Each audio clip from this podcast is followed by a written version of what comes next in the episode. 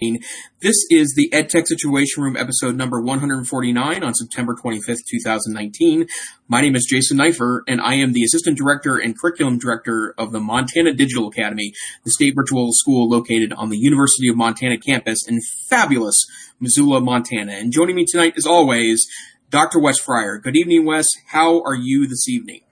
Good evening, Jason. I am fine man, am I ever ready for some cooler weather. It's like 87 degrees outside right now. So you think we're, you know, hanging out with Peggy George out in, in Phoenix, but I am the technology integration and innovation specialist at the Casady School here in Oklahoma City, sporting my Story Chasers shirt that we, uh, had at our podcasting event that we recently, recently had. And I, uh, yeah, I'm excited to, talk some tech. There's some crazy Amazon announcements as well as continuing, you know, stuff with Apple, yada, yada, yada. So it's an interesting week. There really is. And I do want to note, Wes, uh, next Tuesday, the low in Missoula is going to be 21 degrees. So if you need me to ship you via some sort of fiber optic line to Montana weather, it appears we're going to be heading for a little early winter this year just you know let let me know about the the job searches that may be you know happening in cooler weather we'll just we'll just sure. say that we'll just so. leave it at that okay well as as you mentioned wes lots of interesting things going on in the world some, maybe some, some topics we don't often get to talk about but before we do the Tech Situation Room is a podcast where we examine headlines. We rip headlines out from the tech media and talk about them, uh, usually with an educational lens. And also, Wes and I are both storied geeks, and so we like to kind of muse about the headlines and talk little bit about what's going on in the technological world. If you're interested in any link we talk about, or to download past episodes, or really look at any link we've talked about since the beginning of the show, 148 episodes ago, you can go to our website, www.edtechsr.com, and access all the show notes, all the links, everything we talk about here in the show. And so, Wes, where would you like to start tonight?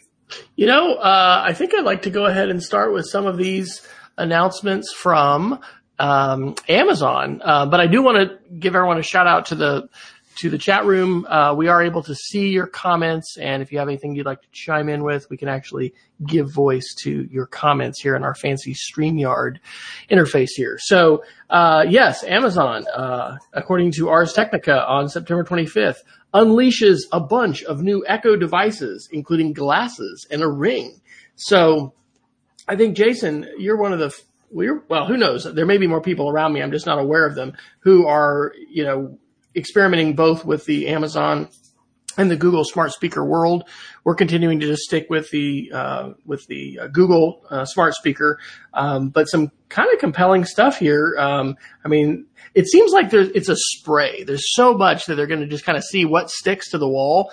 Um, you know, most interesting is this ring that you can have that's going to have some haptic feedback to let you know and you, I mean, dude, it's like Sauron, right? Let's just, you know, just touch the ring and, you know, you're going to be able to uh, place, place your orders. But, um, it's called the Echo Loop. It's $129 and it's similar that I thought the Echo frame was pretty interesting. Um, I think that's the one where you plug it into an outlet. It, it has a USB charger but uh, trying to you know get to this point where we we have basically ubiquitous access to computer Earl Grey hot. Um, anywhere that we want.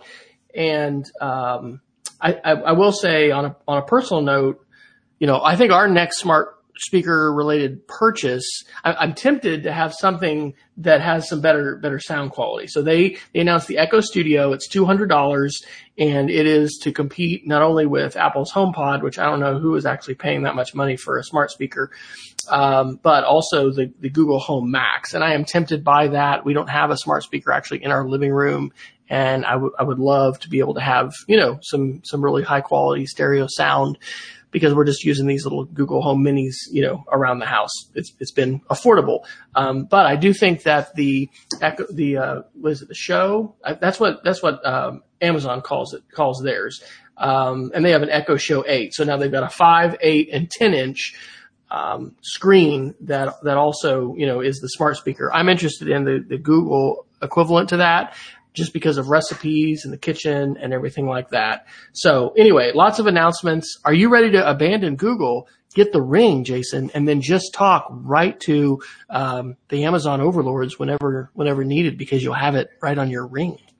Well, so let's start with the two most ridiculous products, which are the glasses and the rings. And the one thing I want to note is these are by invitation only, and I'm not sure if I'm steep enough in the uh, uh, Amazon universe to get the nod. I'll be frank that in light of my general um, uh, uh, nerdiness to play with new gadgets, I'd happily purchase either of these products uh, to see what they look like. But the Echo frames are kind of Google Glass esque, other than they have no camera on them, and they're really intended to look like regular glasses, although of the thicker frame variety. And this is a gadget that essentially allows you to just talk to um, uh, uh, Madam A on the Amazon platform and uh, have something that's available to you all the time. And I'm sure it would it would it would work like the speaker does. You would say Madam A's name and then be able to say commands. And I'm pretty sure it talks either through Wi-Fi or perhaps with a, a low energy Bluetooth connection to your cell phone.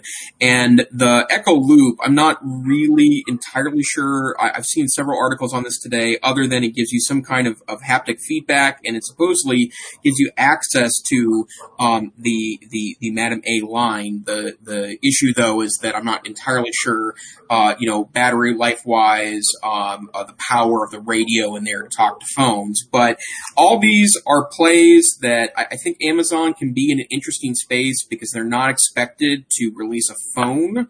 Um, they don't have to have a phone every year that's keeping up with this. They, I think, wisely got out of the phone business a couple years back after the Echo phone came out, which was a interesting Android-ish phone that uh, had a lot of interesting features on it, but lacked the Google Play Store.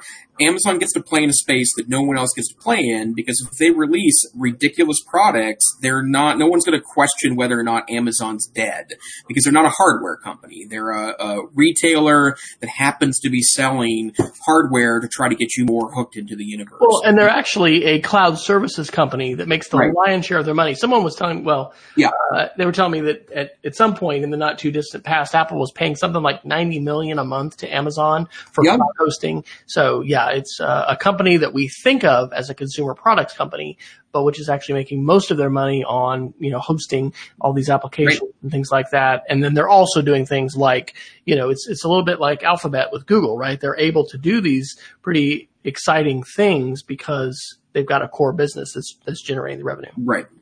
And then the other headline from, from this stuff, and a couple of the products we can talk about specifically, but they're also looking to put the um, the voice uh, the, the, voice uh, microphones in more areas around your house. And probably the one that's most interesting is the Echo Flex. It's a twenty five dollar product that uh, plugs into a power outlet. It's two two two point eight by two point six by two inches, and uh, covers up a, a full power uh, outlet, but then puts a tiny speaker and then also a microphone in, a web based microphone in to also let you talk to Madame A.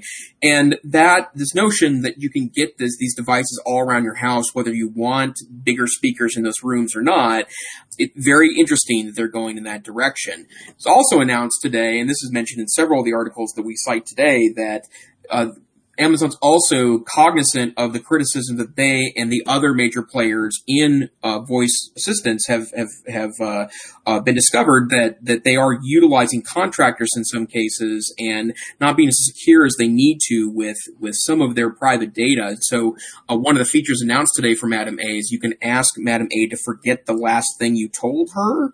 So if uh, uh, for real, like how yeah, well, no verification yeah, of that, forget it forever. Right. And then also my understanding is that there's more control going into like when you look at the archive of things. And, you know, um, again, Amazon's got more room to play here than Google and Apple does, in my opinion, Microsoft for that matter. But, you know, they really seem to be going you know, pretty hard to the hoop on this notion of, of intelligent personal assistance. And I have to say, if I compare the, the various platforms, um, I, Siri in my mind is dead last place. It makes Cortana look competitive. Uh, Cortana's just ahead of that, although um, because it's not you know uh, uh, native on a phone, it, it may really not matter. And then it comes down to the Google Assistant and and um, uh, Madame And the bottom line is, is that, uh, you know, Google Assistant's okay, but most of the media seems to agree that the Google Assistant isn't powerful enough yet to become the primary interface between you and your devices. Whereas I don't have a lot of complaints about Madam A. Like, I don't ask it to do much, and it's not, I'm certainly not doing a lot of, of critical interaction, but for what I ask it to do, which is to turn things on and off, play music for me, um, uh, I occasionally ask it for traffic and weather information. It does that consistently without error, and I, it makes Amazon interesting and compelling, in my humble opinion. A couple humorous things. Number one, you know, being able to say, "Hey, forget this," you know, it reminds me of being in a webinar with a lot of folks when you've got the ability to mute everyone and the ability to kick people out. You know, those are like superpowers that you might wish to have in a real face to face meeting, but never would. Um, and then similarly, I don't know, have you been confused on what to say? I mean, maybe I've said this in the show before, but talk about a Freudian slip. I mean, cause, you know, talking to my phone, my iPhone, hey, you know, uh, S and, um, in talking to Hey Hey G, I've literally said, "Hey God." My wife is like, "You're gonna get struck by lightning." Uh, but it is kind of confusing because you've got these different command words and your brain, you know, starts to get trained. So I can just imagine now if, if we get a, uh, an Amazon smart speaker, it's gonna, it's gonna get even more confusing. But I did drop into the show notes because we are talking about the educational and classroom applications of these things. Probably an article we've talked about before. This is a Susan Bearden article from the FERPA Sherpa. And if you're not familiar with that, mm-hmm. it is a, an excellent website uh, from the Education Privacy Resource Center. Bill Fitzgerald and others collaborate. But this is an article from November 18th, 2018 called Voice Assistance in the Classroom, Useful Tool or Privacy Problem. And I'll say that I have not visited with her, but I know we have at least one of our elementary teachers this year who has brought some kind of a smart speaker from home and I'm sure connected it to our school Wi-Fi and she is using that and the kids have loved it. And I got to say that I mean, as a teaching fifth and sixth grade this year, and hey, shout out to JD English, who is my original elementary principal from Wheelock Elementary way back in the mid nineties. Wow. Blast from the past. How cool. I bet that's a, and he's on, he's on uh, YouTube versus Facebook. Um, so I'm going to get my train of thought got lost there. I need a visit with her. Um, I am personally not terrified about, hey, you have a smart assistant in your classroom. Suddenly all your kids are going to lose all their privacy and devastating consequences are going to result. We do need to attend to, to privacy and all these kinds of issues. I just think this is an example of where the home with the Internet of Things and, and, smart speakers and things like that is just continuing to be ahead of where we are in the classroom and in school. I am using voice to to text technology every single day. I am saying things to my phone. I am, you know, dictating uh, we are not uh, subscribing to a tool like ReadWrite for Google, uh, which can really, you know, amp up the speech to text capabilities. And, and frankly, it's not just kids who may have a, an academic plan or need some modifications. I mean, anybody, anybody can benefit from those kinds of tools. So anyway, I'm going to visit with that teacher and find out kind of what she's doing. Um, not because I'm like, well, I'm not the technology director anymore.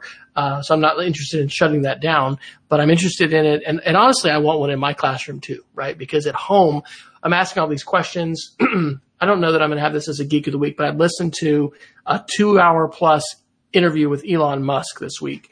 And there was so much profanity by the interviewer that I'm, I'm hesitant to recommend it as a geek of the week. But, you know, he was talking about how we are becoming transhuman with our phones, even though they're not jacked into our brains and he's doing Neuralink and this other stuff. How capable are you with a smartphone and a smart speaker? How many questions can you answer? How, you know, if you want to know something, and of course it's not always going to be accurate and lots of stuff's coming from Wikipedia and, you know, there's these different issues, but we are kind of merging with our technology and this is the trajectory that we're on. And I just, again, think about the classroom. I had this thought very strongly in, in like the, the mid 2000s when I could video conference with much more speed and quality at my house than I could at the main downtown offices of AT&T because they didn't have, you know, available to us at that time, just the kind of, the, the same kind of bandwidth that I had at my house. So anyway, thinking about the, the educational connections. Have you heard of anybody using a smart speaker in the classroom, Jason? And are they, is this affecting you at all in the Montana Digital Academy and in the virtual world? It's not, although I, I would like to mention that, uh, full disclosure, I am a researcher in this area and my doctoral dissertation was about intelligent personal assistants in the classroom. Mine was limited to Siri on an iPad, so it was not an intelligent speaker, but as part of that research, I have had probably a dozen people come to me and tell me a little bit about um, their, their, their attempts to bring these technologies in their classroom to, for conversational purposes. And I will say that I've made a decision myself. One, one thing I love about uh, the Amazon Echo speakers is that they are really solid Bluetooth speakers, and they also go down in price dramatically once the new edition is released. And so um, I picked up for my parents who are very new to the smart speaker world, and I recently discovered Spotify. I picked them up a refurbished Generation One Amazon Echo speaker, the the, the kind of taller one, which has a beautiful sound and pretty loud for $19 refurbished on Woot. And, you know, it was uh, almost an impulse purchase and purchased it for my parents, uh, because it was kind of their first view into the speaker world. But the thing that is interesting to me about that is that I have chosen myself not to put a speaker into my office that's a smart speaker because I have been, I feel like appropriately warned by the stories from the past couple of years. Entire conversations have been uh, archived and sent to others. Accidentally. Yep, accidentally. And, um, you know, you can say phrases that your smart speaker picks up and interprets as call another person. And, you know, I, um, am in a, in a private office. I have to refer to student data quite a bit. I talk on the phone with teachers and parents and site facilitators all the time and have conversations with my colleagues that it would not be appropriate for that information to be archived anywhere. And FERPA is, is the primary reason there, but also, I mean, I just, want want to be a good actor in this space, and so I've chosen not to put a smart speaker in my office, even though they're they're wonderful Bluetooth speakers. And I think that's something we need to be conscious of. And I don't remember the name of the product, but a couple years back, I was at a uh, a state tech directors meeting in Chicago and actually listened to a demo from a company, a startup company that was looking to create Amazon uh, uh, Echo apps that plugged into SISs so teachers could have conversations with their um, their echoes uh, on student data. And of course, the FERPA alarm was was just screeching in my head because you know, like it's not you know, it's a, it's a novel idea to create new ways to interact with data, but we, I think we just do need to be hypersensitive that consumer technologies, right? These are not educational technologies. These are not office technologies, not enterprise technologies. They're consumer technologies may or may not have a role in the classroom, whether they're novel or even useful um, or not. And that's something I think we need to be extremely cognizant of. We may not be ready today, but I certainly think that, you know, I mean, we are working on keyboarding. My kids are on typing.com, which is, you know, free with the cost of a few ads that, you know, it's, it's good. They're, they're, they're learning, learning home row. They're typing, they're keyboarding. I think that's, it is still an important skill, but there are also these other input uh, methods that we have. And, uh, I definitely think as we look to the future, you know, it's, we're not, we're not limited today to the keyboard as far as you know, text entry and it's going to, it's going to continue to, it's going to be a maturing technology. So as we've seen with other things, the bleeding edge of technology may not necessarily be ready for the mainstream. It may not be ready for the classroom. And perhaps the smart speaker fits into that kind of a category. But the idea of being able to use natural language to be able to get information and then to also be able to do things uh, is pretty powerful. So I have to say this this conversation tonight makes me think for the first time, maybe it would be good to, you know, dabble a little bit in the, in the Amazon world and, and then be able to compare a little bit. But I've, I just have trusted Google more than I have Amazon. And I know that's not certainly a universal sentiment that, that people have. Any other Amazon articles there in that collection? Which by the way, we want to remind people you can go to edtechsr.com slash links and you can see the Google Doc of all the links that we have. More this week, I'm sure, than we'll have time to talk about. Um, any other Amazon ones or products that you wanted to mention? Sure, two quick ones, and, and, maybe just a quick bit of analysis on each. Uh, they also announced something called Echo Buds today, which are uh, wireless earbuds, and the uh, they have Bo- Bose noise canceling built into them, and of course they have Madam A built into it as well. So that smart functionality is there. The reason why I think this is interesting is because I did buy this was eight or nine weeks ago a pair of those wireless earbuds from one of the the popular. It might have been Anker, Aukey or one of those groups, and they lived up to what the reviews suggested they were. They were interesting and novel, but not very industrial. And although these are not cheap at $129, I do think that Amazon simply because they tend to have very liberal return policies with their uh, Amazon branded equipment tend to, you know, put out things that are pretty solid. So I'm excited about the notion that wireless earbuds um, on the the Android side of the world uh, are have some possibility of being a little more robust than they currently are. And then they also announced today uh, something called the Eero Mesh Router, which is a $99 mini router that you can buy multiples of and put them in your house for mesh routing. Um, mesh routing, if that's uh, new to you, utilizes smaller, uh, less capable wireless routers that sit in various places around your house to create what's called a mesh network. So it can create um, a much more robust network by putting little tiny wireless nodes around your house that communicate with one another. Um, I use uh, uh, Google for that. There's a the Google router is an excellent um, uh, mesh router system that I utilize with just two nodes, and I'm able to cover a relatively large house square footage wise with with just two pieces. And I think it's very interesting and and probably a good thing that Amazon's getting into that space. They also happen to have microphones in them, so you can talk to Madam A and and talk to that that ecosystem. And so I guess the big takeaway from today is that Amazon really is looking to integrate itself all over your house, so you can talk to Madam A, get access to all those various services of whatever value that that appears to be, um, and you know order stuff certainly, but also talk to this large cloud that Amazon's put together.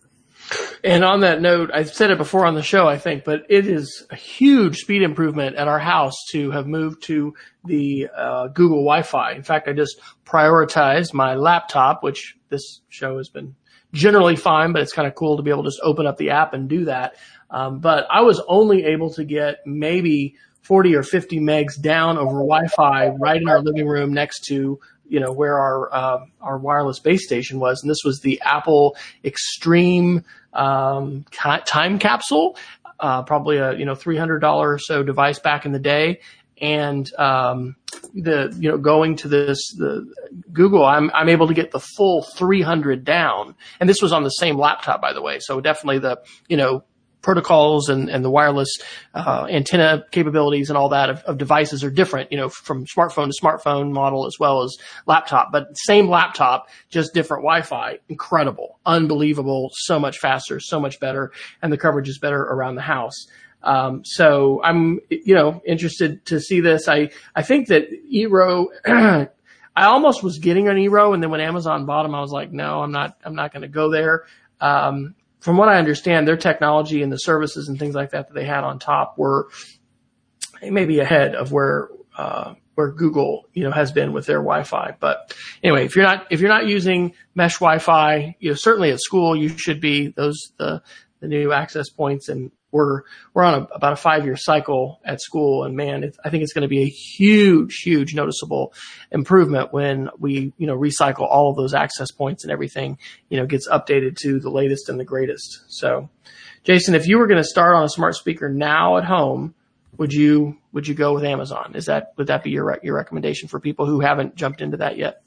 I would start with Amazon unless you are so partisan to one of the other ecosystems that uh, it, it, only makes sense to go go in that direction. And what I mean by that is that you know if you're using an Android phone and a Windows laptop and also have an iPad, um, uh, that that's the time to get Amazon. If you happen to be all in on one of the ecosystems, you are one of the few people left with an Android tablet, and you're using a Pixel book, and you've got a, a Pixel phone.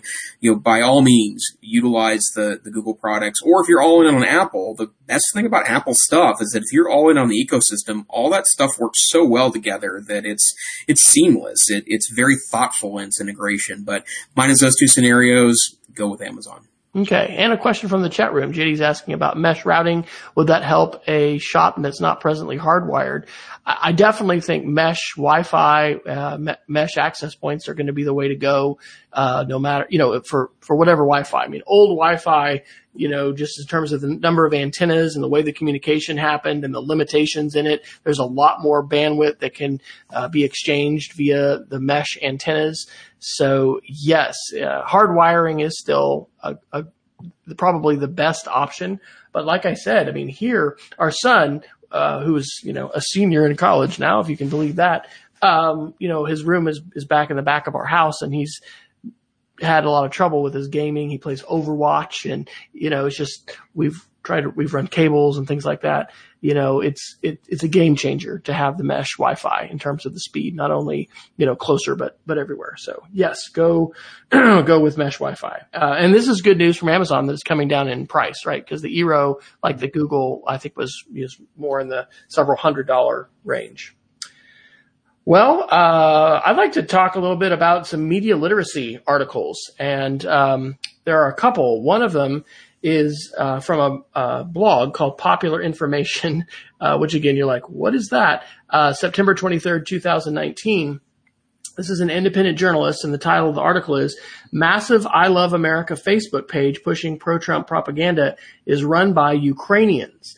And so we've talked about this before in the show. It's extremely difficult to know where you know different uh, social media pages and things like that are coming from, who's operating them, what is their agenda, you know. And in this case, um, some very popular, like we're talking millions of followers uh, who have an "I Love America" page. Uh, they shared a lot of pictures of cute dogs and animals, um, and then there's um, some other ones that are pro that are Christian, purportedly Christian pages, and uh, you know talking about Jesus. And it turns out these are being run out of the Ukraine, which we're not a political show, and we're not going to talk. Uh, I don't think about some of the uh, news relating to the Ukraine. Jason says, no, don't even go there. Um, but you know, because of an IP address, you can you can find out, and people can can tell uh, where things appear to be coming from. There are these things called uh, VPNs, virtual private networks, and Tor browsers, and things that do obfuscate such things. But anyway, this is an example of um, a case where independent journalism has led Facebook to take some things down that apparently were uh, in, intended to cause greater polarization, you know, among the American electorate and um, basically mislead people. And so, uh, prior to the publication of this article, Facebook was saying in response to complaints, "Oh, this doesn't violate our terms. Oh, this is fine." Folks, here you you heard it here. I don't know if you heard it here first or not, but if if you go back on our shows, you can you've heard it here and you'll hear us say it again. we ain't seen nothing yet. I mean, the the ways in which social media has been weaponized is continuing to be weaponized. There are apparently some additional, you know, staff and steps that are being taken in this game of cat and mouse of trying to identify quote bad actors. But that is such a challenge today for every single platform. The size and scope of, of Facebook and YouTube and Twitter and these social media platforms is, is really stunning. So I commend that article to you and a shout out to Brian Is uh, my friend from the Chicago area that I met at the Summer Institute for Digital Literacy up in Providence, Rhode Island, and he's continuing to feed me a wealth of different articles and links periodically that relate to disinformation, especially the way that social media platforms um, have have. It's just really hard to tell who the source is and you know the validity of, of the content. And so, on that same note, um, I learned about this from the this uh, this weekend. It was wasn't this week in tech. Um, ugh, I'm gonna have to go to my Twitter to, to get the source. But anyway, the article is from Data and Society on September 18th. It's called Deep Fakes and Cheap Fakes. This is a great article. And so one of the things teaching fifth and sixth grade this year, uh, we're like, we have four different um, main areas where we're focusing digital literacy, and that's a lot of skills of being able to create media and share media. Um, media literacy, and that's where this comes in. Like, what's the source? You know, advertising. How are people trying to hack our brains? We've got digital citizenship, and then also just some basic keyboarding skills. And so, this is a report Britt Paris and Joan Donovan published Um, and here's a quotation from it. New media technologies do not inherently change how evidence works in society. What they do provide are new opportunities for the negotiation of expertise and therefore power. And it talks about, it defines a deep fake video as one that has been altered through some form of machine learning to quote, hybridize or generate human bodies and faces, which is like, you know, putting, um, you know, uh, your face on a, a Leonardo DiCaprio uh, video, or you know, um, taking uh, some famous celebrity or something like that and making them say whatever they want. That's a deep fake. A cheap fake they define as an a- an audiovisual or AV manipulation created with cheaper, more accessible software or none at all. Cheap fakes can be rendered through Photoshop, lookalikes, recontextualized recontextualizing footage, speeding, or slowing. It says thanks to social media, both kinds of manipulation can be spread at unprecedented speeds. And then at the very top of the article, they've got a spectrum diagram. This is fantastic. This is a great resource to think about using in media literacy lessons if you're going to be doing those or you are doing those with your students. Um, the kinds of tools that are available, right? I mean, uh, I think I mentioned on the show in a moment of sleep deprived weakness, I picked up the iPhone 11 Pro and it is pretty phenomenal. I mean, I stepped up from the 7 Plus, so that's a, that's a big jump in capability. But, you know, it's, it's incredible the kinds of power we have at our fingertips today. So recommend this. I had not heard of the cheap fakes, uh, acronym or, or terminology. And so, uh, anyway, I think that was, that's a pretty, uh, useful article and a good framework the shout out for that goes to uh, Tech News Weekly, and that is a Twit podcast, but it's one that I listen to periodically. I actually have it on the rotation on my Google Home. When I say, "Hey G, what's the news?" it eventually gets around to that because you can tell it your lineup. So, Jason, are you at all concerned about deep fakes and uh, cheap um, fakes that are going to be utilized in this lovely political uh, election environment that we're hurtling through and into? Oh my gosh, he's gone. I've asked a question and he's disappeared. Oh, but he's back. All right. There he's back. You disappeared briefly. Hi. The, the, the mere possibility of, of politics caused your image to, to freeze. Are sure. you, are you, are you concerned about deep fakes and cheap fakes right now? Yeah, absolutely. And part of it is because, I mean, it was interesting two years ago when they released that, uh, uh, fake Obama video that, you know, purported having, uh, President Obama, you know, speak of, uh, something he hadn't said. And it was interesting. It still looked uh, just a slight touch artificial, but that technology has evolved so dramatically in the last 24 months. And unfortunately, I think it's difficult to, it's obviously difficult now to do a comprehensive job of, of being your own fact checker, right? I think the internet is full of so much misinformation and disinformation that it's difficult sometimes to find sources to confirm things, but it's even that much more difficult when video can be easily faked, right? It's not unlike the photoshopping incidents of 15, 20 years ago. Think about the early Bush administration where, uh, you know, photoshopping wasn't really a, a, a verb,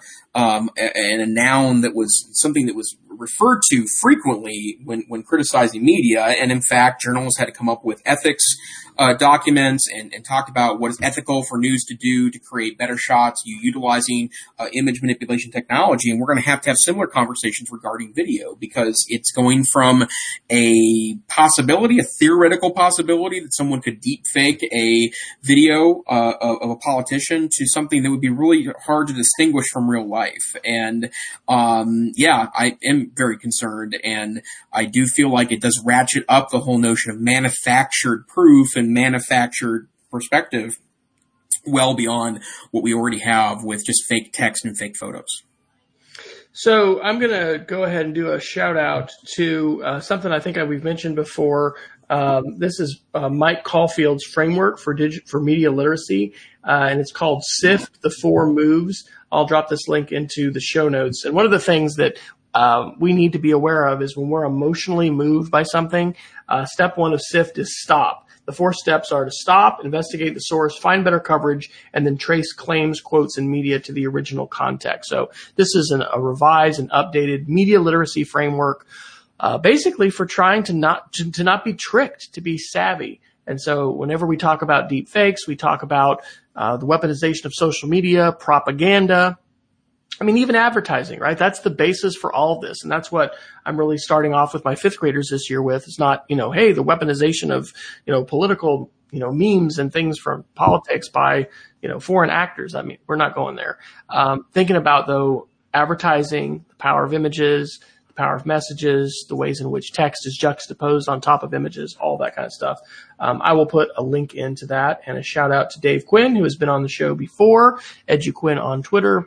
He is the one who is the great connector with all that. Um, JD's asking a question, which I'll toss to you, uh, Dr. Neiffer. Is video manipulation a concern for schools, life bullying? Any, any thoughts there? I do think it's a concern, and um, I will tell you that uh, as these technologies become more accessible and maybe are even integrated into mainstream uh, video suites, like for example, something that Adobe might offer. Uh, and it's not that Adobe would be looking to help people fake things up, but rather the deep fake technology we're talking about has its roots in animation and other legitimate forms of expression, right? In regards to to to kind of d- displaying what's going on in, in in the world or in someone's head or in someone's artistic vision. But yeah, I do think there's a, a, a big issue there. And you know, let's be honest, part of the reason why social media has been problematic with adolescents is because adolescents sometimes just don't get it, right? They don't understand the impact that seemingly innocent things could have on another person. It's just part of the development cycle, right? If a, I feel like I should be mentioning Kohlberg at this point and other prominent uh, uh, uh, uh uh, scholars in the field in regards to adolescent development. But yeah, absolutely, I'm concerned about that. And you know, like if a video shows something that's scandalous, that's a deep fake video, even it's fake and proven to be fake, the damage is done by the time it's spread around. So yeah, absolutely, I'm concerned about that. And you know, it's in the same way that I'm concerned about photoshopping photos and purported fake text and all sorts of things that I think can be tools for, uh, you know, uh, bringing out the worst of humanity as opposed to the best. And let's note that there have been some tools actually taken out, out of, you know, public circulation. I'm sure they're, you know, who knows if they're still on the dark web, but I'm thinking about some of the machine learning text generators. I mean, mm-hmm. they're so good. Uh, and these things are out in the wild. I mean, it's, we've talk about on the show and reference some different videos in the um, the workshop I, I, put together in April for the Atlas conference called "Filtering the Exoflood." You can get that at wfryer.me slash exoflood. I'll put that in the show notes. Um, you know, it's unbelievable the quantity of of video that is being produced now, and then also text articles and just it's just um, it's a torrent not only of legitimate content because we are seeing that right just in terms of of real news articles the access to information. But the purposeful creation of disinformation and misleading information um, and so yes i think you know that that is probably unfortunately coming to a teen smartphone near you in terms of these capabilities. We talked in the show either last week or the week before that there was an app in China that hit their app store was super popular, and it took like as an example all these famous or whatever Hollywood clips of Leonardo, Leonardo DiCaprio, and you could put your face you know, very readily. Just here, take your picture with your phone, and then the the, the app processed it and, and created it. So, I don't think we have to probably work very hard to think about, you know, uh, other kinds of videos that um, people might be able to, you know, readily. We revenge porn is a thing, right? Um, and there's also just uh, we we hear about these things with with celebrities maybe a little bit more than we hear about them affecting other people. But there's all kinds of ways that people can not only hack your device and and you know use your own media against you, but completely fabricate and create uh, media. And um, it's it, it can be a rather horrific environment of darkness that is out there. And we hope that our children are going to be shielded from those things, that we're not going to be, you know, facing the, the brunt of that as well. But we've had that caution on the show before talking about, you know, what we discuss, what we pub, what we publish, what we, what we put out there. Um, these platforms like Reddit and other things can can make something go viral like that, and that's also something I think we need to be aware of in the political environment that we're in. Is there's a lot of groups ready to jump on, you know, any any kind of article or video that is going to really amplify a message that they want, and so there's things that are being amplified way beyond how they ever would have been in a you know mainstream media day. But because we're not living in that day anymore, um, we have the opportunity and, and, and the potential to be the amplifiers. And so that means we have a responsibility for that. So what else would you like to talk about tonight, Dr. Neiffer, besides this heavy media literacy stuff? Sure. Let's go back to some nerd releases. Uh, Wes, so I know you mentioned that you are a, a an owner or at least an orderer of the iPhone 11 Pro. It's not the Pro Max. So you've got it in hand. Yeah, this is the the Pro, no Pro Max, but my screen is uh, I think even a little bit larger than it was with the Seven Plus, and I've gone back to the smaller form factor. It is it is amazing. And any quick early review? Uh, you know, camera is just pretty pretty phenomenal. Uh, our our daughter is on the varsity volleyball team, and so uh, you know, shooting shooting pictures, uh, you know, live pictures, that, and then being able to to you know telephoto in. Um, it's just, it's, it's incredible. Um, I mean, I've, I've made a multi-generation leap in, in quality, um, but I don't think, or I mean, in, in, in the model, right? Cause I was on an, a seven plus and right. it's been a while since I've upgraded. But yeah, I think the, the wide angle photo, I actually smoked some brisket this weekend and my daughter shot, I, I did a little how to video and I thought, thought maybe she'd have time to edit it. I don't think she is. I'm going to have to edit it myself but you know the video angles, the quality. Um, our new IT manager at school went to our uh, local Oklahoma City fair, and so that's a you know kind of classic, excuse me, classic environment to get video of um, merry-go-rounds and, and you know bright bright lights and all that kind of stuff. And it just it looks like professional videography in terms of the quality uh, of what he what he shot. It's just it's pretty stunning. So uh, yeah, it is, it is expensive and it's, you know, a little bit embarrassing, but it is the, true that, that T-Mobile was giving me, is giving me $350 for my seven plus, and that's a great trade in. So anyway, that that uh, lightens the the burden a little bit. So I know you're being tempted, Jason, by the uh, the Apple Watch. So any any more movement there towards the the Apple ecosystem? I know you've still got some Chrome and Android articles here in the show, so I'm guessing you know you you haven't uh, abandoned the the Android and Google faithful yet. I have not, although I am doing the mass move over of my family to join me on T-Mobile next weekend, and so that includes uh, parents, in-laws, and my wife will be moving. Uh, there, they've been on Verizon uh, because it, of the the network in Montana wasn't as built out on T-Mobile. Now it is built out.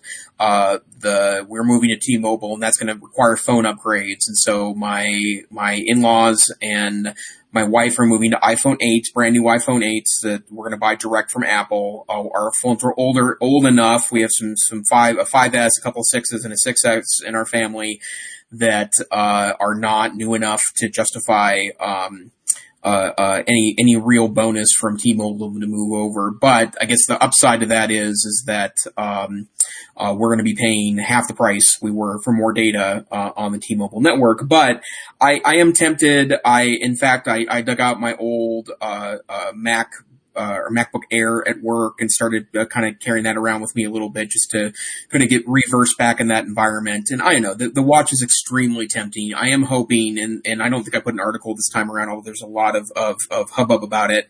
There is some wistful thinking by the Android faithful that in the upcoming event on October 14th in, uh, I think it's in New York City, the, the Google event will include a, a some kind of Google, uh, built watch, which would be something to kind of kickstart that environment. And you know, obviously, there's there's a wide gap between where where Android is right now and where the Apple universe is on watches. And I'm not sure if if Google can even really invest uh, uh, enough to catch up in any sort of meaningful amount of time without you know uh, uh, maybe throwing money down a hole. But I have some hope they'll go in that direction. But yeah, I am tempted, but I'm not there yet.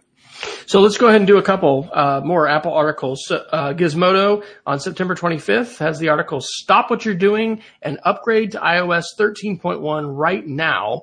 Um, but I'm going to say, from an educational standpoint, watch out. we are using what is called, I think, DIBELS 8 uh, for reading assessments. And one of the warnings that they had about iOS 13 was, you know, may not be app compatible. So in terms of updating your fleet of iPads, you know, we use a, as most schools do now, a mobile device manager to do that.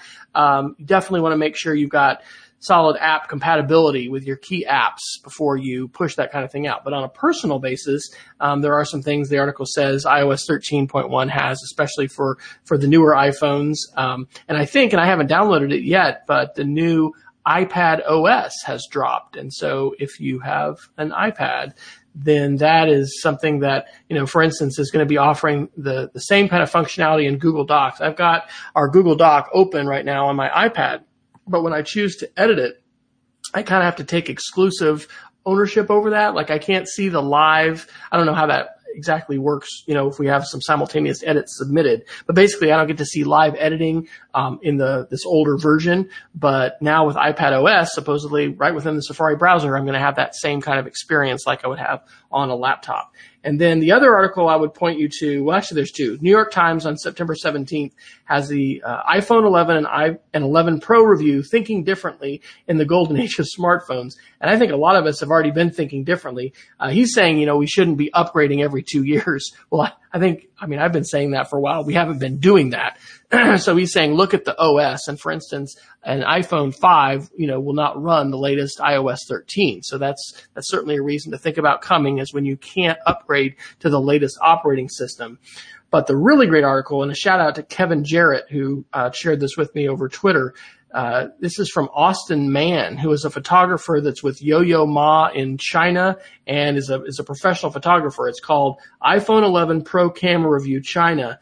Wow you want to see some incredible images that take advantage of the low light features of the wide angle. I mean, these are stunning pictures. One just outside, you know, the, the, uh, uh, window of his aircraft, but there's there's one with these mountains in the background at night, and this older Chinese gentleman. There's a lantern. They're on the water. I mean, oh my gosh, this was taken on the same phone that I'm holding in my hand right now unbelievable. So those are a few few Apple articles to peek at. Anything else in the Apple world, Jason, to draw our attention to? Sure. I, I did read a lot of the articles about some of the, the, the great features in the new iPhone are, are worth looking at, but I do want to note uh, Wired has a great article for September 19th that talks about the A13 chip, which is the new uh, CPU that is backing the uh, the new iPhones, and uh, it does talk about how they're able to offer a much more powerful experience with a much more battery sipping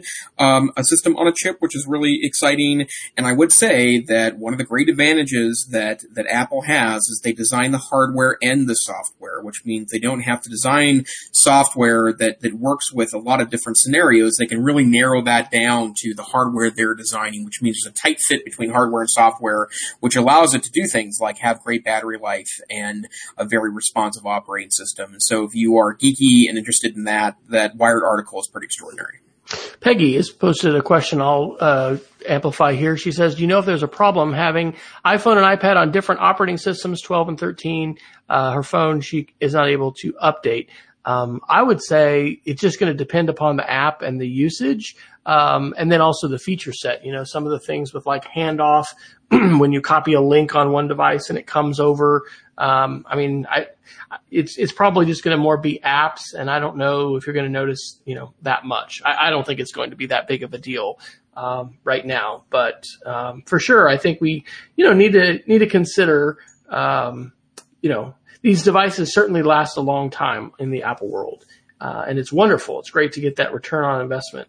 But as you start to be left behind as far as operating systems, um, I think that that probably is a reason to consider, depending upon context, whether or not you want to look at a new device. And we'll do a, another shout out to Swappa, and also I'll say eBay. I sold and just sold yesterday our old Apple time capsule for like eighty five bucks on eBay. I just shipped that uh, shipped that off today, and then Swappa we've been buying you know, some used smartphones. I was not able, however, to sell my iPhone 5. So that's something else to think about. Like, how long are you going to hang on to it? Are you going to be able to get any money for it? I mean, I think I was trying to sell it for like 40 bucks or something like that. And yeah, so that it cuts different ways. if you want to get the technology that's that old, hey, you can get that a basement bargain price, but it's not going to run the latest operating system. And, you know, there's going to be some, some downsides to that. Where else, sir? Well, um, let's see. Let's oh, let's do a quick security article. This I thought was super interesting. Uh, Phone Arena reported September 20th. They warned with a kind of a clickbait headline: uninstall these two Android apps now. And they pointed out uh, two apps that both happen to be, I think, kind of aimed at kids because they uh, were huge security risks and also um, uh, uh, utilized an adware platform that that uh, stole you know cycles from your phone phone, right? They they ran things in the background that were um, uh, uh, taking up uh, uh, the power of your phone. But the reason why I thought this was interesting is because both these apps, one of them was called the Sun Pro Beauty Cam, and the other one was the Funny Sweet Beauty Cam. Both of them happened to be uh, uh, I think aimed at kids. And one of the things that has been a criticism of the Play Store, the the Android market for apps, is that there's just not as much uh, uh, uh, vetting of those apps before they're allowed to go live. Whereas Apple tends to be a little more hardcore about that. And uh, last week there was articles about several VPN apps, virtual private network apps that were free VPNs that look like they're kind of aimed at unsophisticated users and especially students that were looking to get around blocks that may exist on school Wi-Fi networks, and they also harvested a lot of data and and were nefarious in nature. So again, installer beware. Definitely. I put a, a, couple articles down at the bottom that really didn't fit into any category. Um, the first one is from NPR on September 23rd. The headline is Instagram head Adam Mosseri discusses app's new features meant to fight bullying. Uh, we referenced bullying tonight in the show, talking about deep fakes and the potential for videos to, to be used in those kinds of ways. Um, this is a great interview. Again, I heard this on my Google smart speaker because um, you can set up, you know, when you say, "Hey, hey, G, what's the news?" You know, it'll go through, you know, the weather and um, you know headlines, and and one of the things I get is the NPR technology uh, recent uh, recent articles or recent, you know, episodes. And um, one of the things that's fascinating is, you know, his kids are like, you know, I don't even know if they're in elementary school yet. And so here's the actual head of Instagram who doesn't have a teenager in his house. It, it does sound good that they're listening to teens. And one of the things that's fascinating is they're trying to give uh, users the tools to do things that are more uh, subtle and powerful than just blocking. Because one of the things they talk about is, and teens have told them, if if people are talking about them, if they're being bullied, they want to know what people are saying. And so they have some tools now where they can put somebody in some kind of a shadow status. I forget exactly what it's called, but basically the person doesn't realize that their comment hasn't been allowed on the post and they can then decide whether or not to allow it or not. Um, anyway, it's just, it's interesting and it's important to follow that kind of stuff, right? Kids today, I'm firmly, firmly believe, um, you know, have the advantage of being able to connect with their friends without face to face getting out of the house. I think that's one of the reasons why, you know, you'll hear a lot of kids who aren't as excited about getting their driver's licenses maybe we were back in the day. But they also have to contend with this landscape of communication, which can often be hostile and doesn't end when they leave school. And so I think it's an article worth taking a look at. And then the other one I'll mention is a screen time article. We've talked a lot about this on the show. This is a CNN article from September 23rd, and it's titled Not All Screen Time Causes Kids to Underperform in School. Oh my gosh. This goes back to the 80s. This is a meta analysis. And I mean, the number one big thing they find is that screen time is not correlated to performance in school. However, when they break things down, they find that watching TV and video games apparently are. But then they go into all these recommendations and what's a parent to do and blah, blah, blah. Okay, none of that is based on the research. And I don't even think this research is credible because it's a meta analysis of such different screen time, right? The screen time of today, uh, yes, there is just watching Netflix, you know, watching TV, but the kinds of, you know, active screen time usage uh, with the ways that video games have changed and then also social media and then other kinds of creative things you know that kids can do. Um, i don't know. It's when you see these kind of articles too you you realize that they are looking for eyeballs and this you know as we would certainly be able to tell you in terms of research and, ac- and academic research you know this is not the kind of thing that you're going to want to be judging your uh, decisions as a parent or a teacher, you know, solely based on. But they do have some detail about the 2016 updates um, to the guidelines on screen time that are from the American Association of uh, uh, Pediatricians, AAP, and you know, like for sure under 18, don't let any kids, you know, be exposed to screen media unless they're video chatting with their uh, with their grandparents or their parents, and um, you know, the being aware of what the how those uh, recommendations have changed and you know limitations on screen time, et cetera, et cetera. There's some value to the article, but I think in some ways it's a little clickbaity and it goes into stuff that doesn't have anything to do with that research, you know, it, and, and again, we're trying to build the plane as we fly it and we're having this massive experiment on thousands and millions of, of not only young minds and eyes, but all of us as adults. You know, what are the long term implications of merging with our with our technology? So, thoughts, Jason, on on screen time, or uh, talking a little bit about Instagram and bullying and those kinds of features. Did you did you see anything like that with your exchange student? Was he aware of any kind of social media negative use? Yeah, absolutely. And uh, one thing I will say that that is, was very encouraging as part of, of our time with, with our exchange students, I do feel like that they're cognizant uh, students are cognizant of, of, of the potential of these, both good and bad. And I, I do think that there is some self-regulation that, that is, is starting to appear amongst preteens and teens and maybe even going into 20 somethings too that, that you would assume is happening anyways because of the whole frontal lobe development thing, right, as part of the developmental cycle of humans. But I, yeah, definitely we, we, we did have to have conversations with, with our, with our exchange student, um, who was an 18 year old man, right? Let's say he turned 18 uh, four weeks after showing up. So he's he's he's he's an adult by you know all stretch all all definitions of adulthood in the United States, right? But you know, I that notion of of, of being conscious about of, about what you're saying and putting online those discussions, even though he's an exceptionally responsible dude.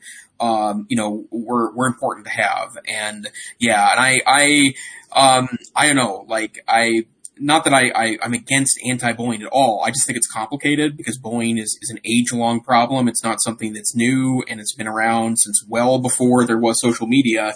And I'm not sure if we have all the answers yet on how to eliminate that. Um, as and as as as reductionistic and, and probably as cheesy as it sounds, I think part of it is we need to continue to push kindness with kids, right? Like it's really easy to to be uh, antisocial. I think it can even get you social connections with others, right? But the bottom line is is that we, we have to encourage everyone to be civil and we have to encourage everyone to be kind. Absolutely. One more article I'll mention, and then guess we probably are at the, the top of the hour. Uh, this was one I just stumbled upon, I think, reading some Guardian articles about other topics. It's back from August of 2018. It's called Rain Dancing 2.0. Should humans be using tech to control the weather? And I had never heard of this, but there really is something I've heard of seeding clouds, right, to increase precipitation. And evidently in Colorado, that's had a big effect in terms of increasing snowfall and, and things like that. There's something called a hail cannon. And so in some areas, like Nissan, uh, at a plant in Mississippi in 2005 installed these 20 foot hail cannons and they got a video of them. And so it shoots um, this hypersonic, you know, loud noises into the sky, manufacturers claim it disrupts the formation of hail so that it falls as rain or slush. But evidently this isn't verified.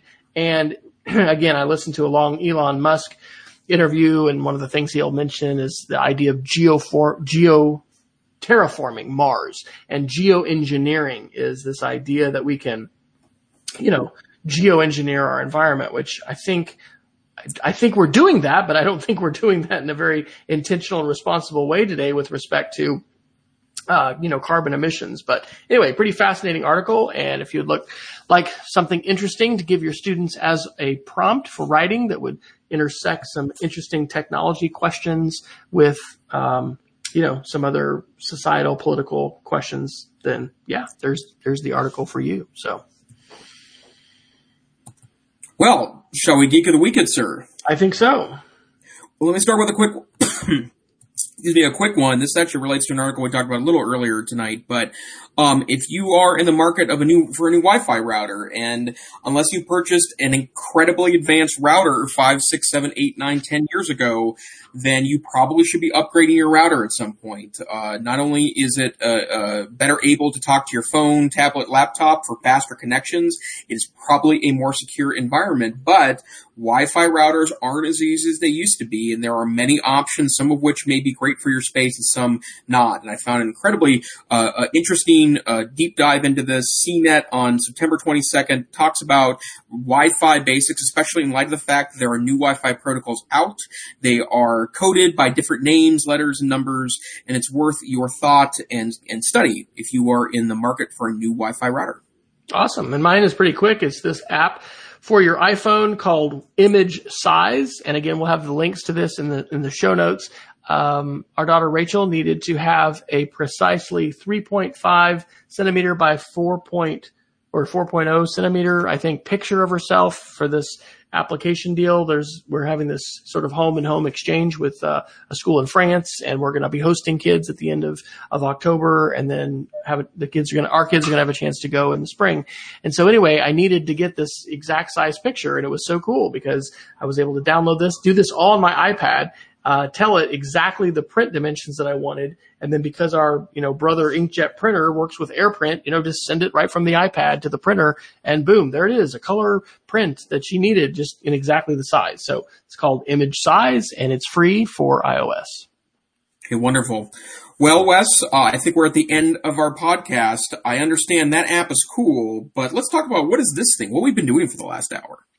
So this EdTech Situation Room thing has been going on now for over a year, and Jason and I basically get to have a conversation for about an hour about the week's headlines in technology news and try to use our lenses of educational technology and being involved with schools and uh, classrooms to talk a little bit about how these things might relate to our roles as educators and the classroom. And if you'd like to follow me, I am W. Fryer on Twitter and my blog speedofcreativity.org is where I am periodically posting some things not nearly with the frequency that I was back in the early days of the Web 2.0 world, but I've, my new my new idea for a blog post I gotta maybe write this this weekend is going to be, "Do you see what I see?" And then the subtitle is, "When it comes to IT, probably not."